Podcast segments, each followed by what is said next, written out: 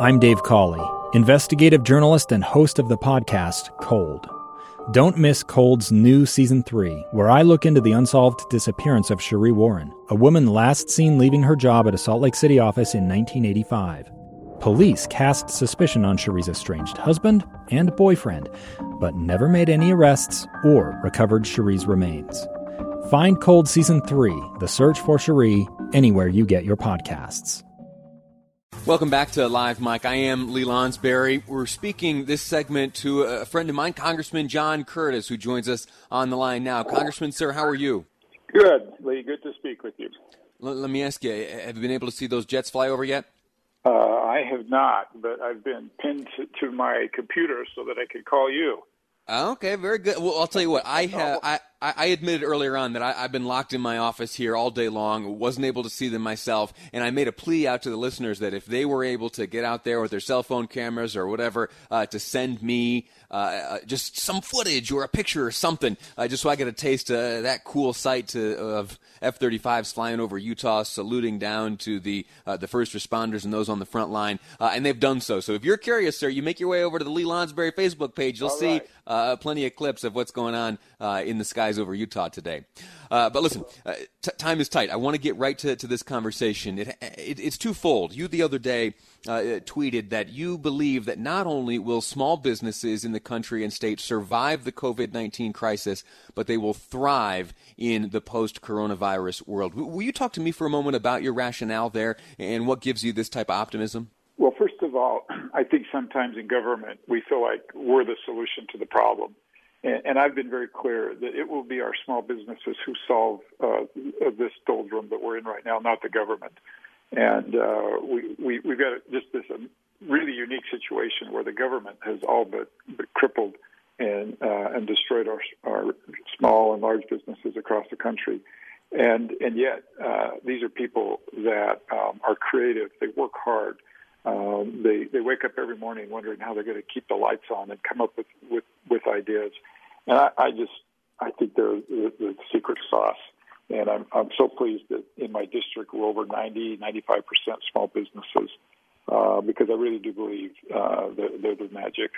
A colleague of mine last month did a story when it was uh, becoming clear that there would be a number of businesses in, in Utah that either by order or recommendation that they would need to close their doors for a time, including uh, some businesses where you know human contact is very close, uh, the, the, hair salons and the nail salons. Uh, here's Matt Rascon real quickly speaking to the owner of a nail salon.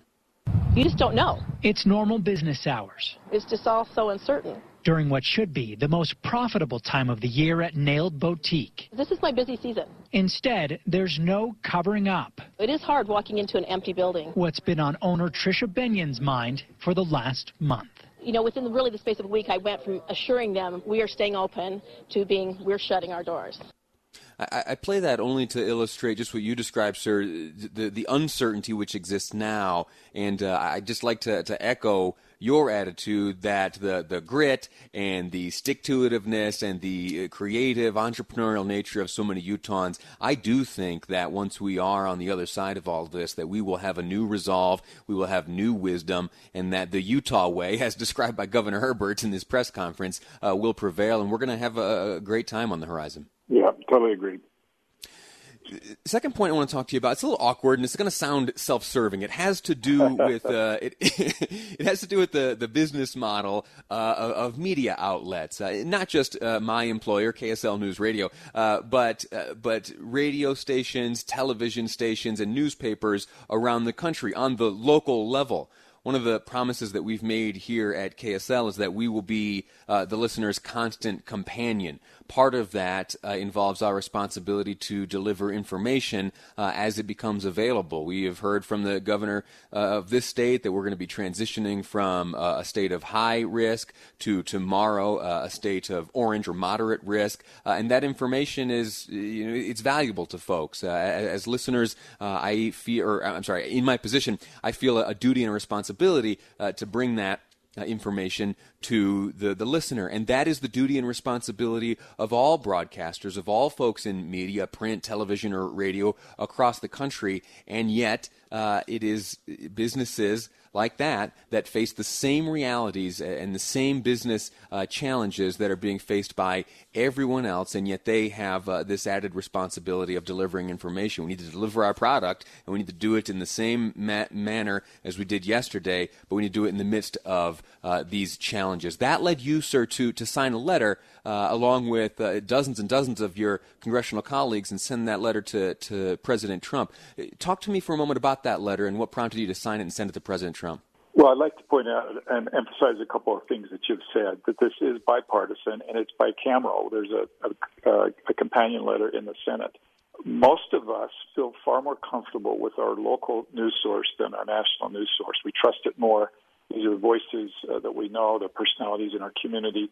And the letter is simply to acknowledge that, uh, like everybody else in the economy, that our media outlets uh, have a, a, serious challenge, and that is the revenue of their customers who would normally advertise on the air is, is cut dramatically, and therefore they're cutting their expenditures. And we can't leave out media in our our rush to be helpful.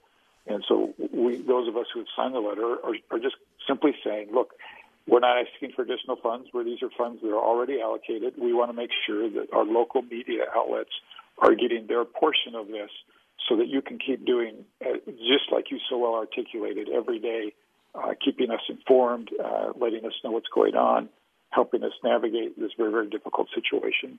That's outstanding. How, how does uh, uh, how does your relationship with uh, with media outlets facilitate your role as a member of Congress? Well, that's a great question because uh, I'll, I'll, admit here sometimes it's a, a love hate relationship. Of course, not with KSL, but uh, hey, you, hey, you but, speak freely here, man. you all right? No, but let's let's just admit. I mean, uh, if if you um, are afraid um, of the truth, you're going to be afraid of of media, and we don't get it right every day and every time as Congress people, and uh, let's let's be frank. You guys are there to to make sure the public knows when we get it right and when we get it wrong, and it it cuts both ways. And so, you know, I'm I'm I'm I have days when sure it's like, oh my gosh, can everybody not listen today? and and I have days like, well, I sure hope everybody's listening. But the reality of it is that that's one of the roles that the, the media outlets play. And I'll come back to this this local uh, level many of the people in Utah don't care what a congressman does in, in, in Des Moines, but they sure care what one does in Utah. And, and so the, the local uh, outlets are, just critical in people's lives for, for knowing and understanding what's happening in their lives. Outstanding. Uh, Congressman Curtis, I'm grateful to you for your time. Grateful to you for sending that letter. Uh, and again, like I said, I don't sound self-serving, but the truth is uh, the, the value of uh, you know my colleagues in not only this market but across the country is, is, unique. We perform a different role than like the CNNs and the Fox Newses. We're the ones uh, uh, speaking to your neighbors and the owner of the business down the street and the local officials. So I, I, am appreciative to you, sir, for acknowledging that, and you, along with your colleagues communicating that same acknowledgement to the president. Congressman Curtis, my guest, thanks again. Thanks, Lee.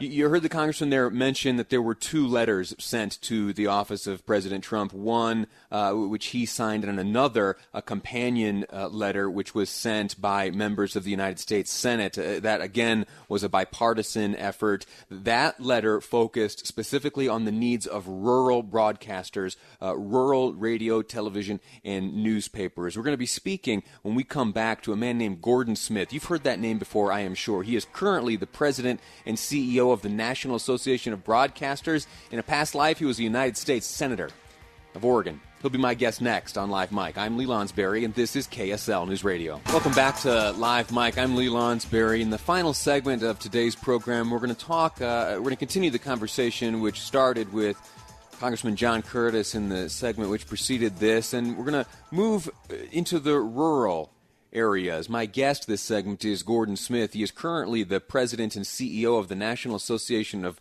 Broadcasters. In a past life, he was a United States Senator for over a decade, representing uh, the state of Oregon. Uh, has been a businessman, a, a father, and a graduate uh, of Brigham Young University, my own alma mater. Uh, and so, with that, I welcome you, sir, to the program. Thanks so much for making time for us. Oh, it's my pleasure. It's good to be with you, even if only by audio. Yeah, yeah. I'll tell you this. You, may not remember this. A number of years ago, I was a uh, I was a congressional staffer walking out of, working out of Washington D.C. and I made my way to the uh, the NAB conference and was lucky enough to attend a lunch with you. Uh, you shared some remarks. You talked about the industry of broadcasting and the importance of the role it plays in a community. And if I'm honest, uh, from then and drawn from some other experiences in my own life, I, have been more and more motivated to get back into this business and continue continue the work uh, that I do today. So let me, uh, even though I didn't get a chance then and really understand what I was learning at the moment, thank you for the, the words you shared with me for a few years ago at that luncheon, sir. Well, it, it's my pleasure, and you're in a great medium in radio. Radio is, I describe it as an indispensable and really irreplaceable industry because brings great content, great great entertainment in in desperate times, emergency information, and uh, also, uh, obviously it's free to everybody that, that has an antenna driving to work and at home. Uh, so you're part of a great industry, and uh, uh, like many industries right now, it's suffering with this coronavirus thing because in many places listenership is up. Certainly with television viewership is way up, but uh, advertising revenues, uh, which it is wholly dependent upon, in the case of radio, have, have just collapsed, and uh, that's just a terrible situation. But we're we're we're uh, trying to get through it. Yeah, and there there are beyond you. Thank you, thank you. Uh, there are unique challenges uh, which are being experienced right now by rural broadcasters. The the information and the reliance on uh, broadcast mediums and local newspapers is all the more important in the, the more rural areas where the, the challenges are more specific. Where uh, you know maybe the hospital is not as nearby, and so it's important to have uh, up to the minute information. And those broadcasters in the more rural areas, they you know as you've described, and it's hundred percent true, uh, are, facing uh, these types of challenges. To that end, a number of United States senators uh, got together, signed their names of both parties, a bi- bipartisan effort, signed their names to a letter which was sent off to the, the Office of Management and Budget, to the acting director over there, with a plea on behalf of these rural broadcasters. W- what can you tell us about that? Well, I, I can tell you a lot because the uh, National Association of Broadcasters was behind trying to organize this letter um, and I would say you just mentioned some great U.S. senators of both parties, and I heard you mention John Curtis, who is a terrific congressman that, that I've been privileged to get to know, and a great representative of the state of Utah and the Provo area and its surrounds. But that letter uh, really does highlight just how important it is in rural areas, especially where people are are highly dependent upon their local radio stations. I I live in Pendleton, Oregon, when I'm not in Washington D.C. and KWEAT and KUMA, these ag stations are on all the time on everybody's pickup, mm-hmm. everyone's kitchen to find out what the local news is, what the weather's going to be, and it's a, it's a central electric thread in tying together rural communities and. Uh, you know, unfortunately, Main Street in in small communities has simply shuttered, and that, of course, is where they get their income. It's 100% of their income because they need to advertise that commercial information that brings people into their stores and uses their services.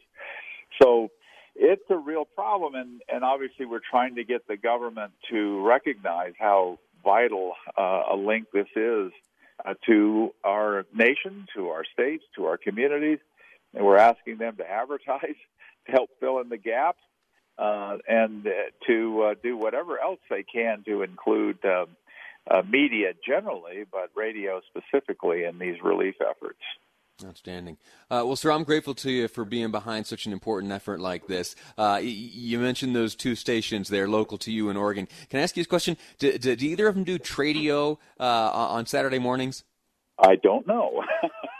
when I, I, I should know that, but I don't know that. so one of my one of my very first jobs in this industry w- was working for uh, it was an AM country western radio station, uh, very rural. Uh, it was the agricultural station. We would do the agro business report. I would do uh, the the agricultural news updates. We talk about weather. The farmers would call in uh, from time to time, and we'd uh, shoot the breeze and play country music together. And then on Saturday mornings, it was Tradio, and it was the my highest honor in broadcasting thus far uh, was to field calls from folks who were looking to sell uh, trailers or toasters or uh, compressors or generators and connecting them with uh, folks in need. It was a wonderful, wonderful thing, and to be connected with folks uh, that closely and that honestly and frankly was was really a treat. And I I, I, always like trading notes with folks who, who are who are up on local rural agricultural radio. Well, I'm going to try to find out from KWEAT and KUMA whether they whether they do that because I, I think that's a tremendous idea. And another example,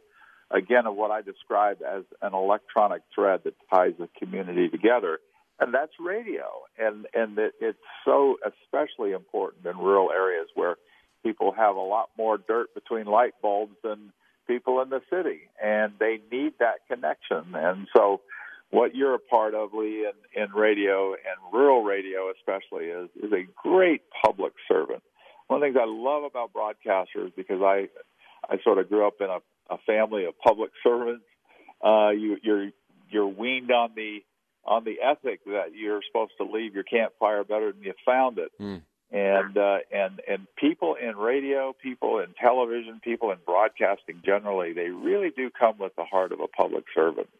And uh, so I, I salute you for that and for all that you're you're doing there at KSL. Well, I'm relatively new to this game, so I hope to live up to what you've just described, sir. Uh, Gordon Smith has been my guest, president and CEO of the National Association of Broadcasters, uh, former U.S. Senator, Brigham Young University graduate, uh, fine and wise man. I'm grateful to him uh, for his time. Sir, thanks again.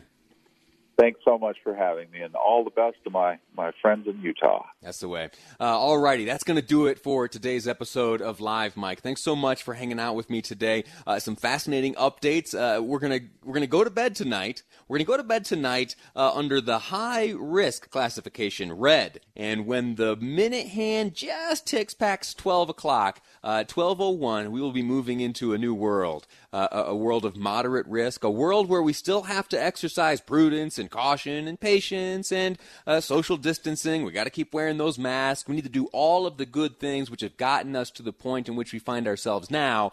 Uh, but we can relax a little bit, a little bit. We can hang out with our family. Got to keep those groups under 20. We can maybe find ourselves in the dining room of a restaurant. I am so looking forward to that. I'm looking forward to seeing some family this coming weekend as well. Anyway, that's going to do it for me uh, today. I'm going to step away. Next up, Jeff Caplan's Afternoon News, uh, where he will bring you updates and information important to you and your loved ones. Tomorrow, uh, we're going to have some important conversations with folks. In fact, uh, we're going to be looking at what's going on with Kim Jong Un. Uh, kind of missing, right? Uh, well, we're going to have an expert on to share with us exactly what it means to the region and what succession could look like in North Korea. I'm going to step away. Next up, Jeff Caplan's Afternoon News here on KSL.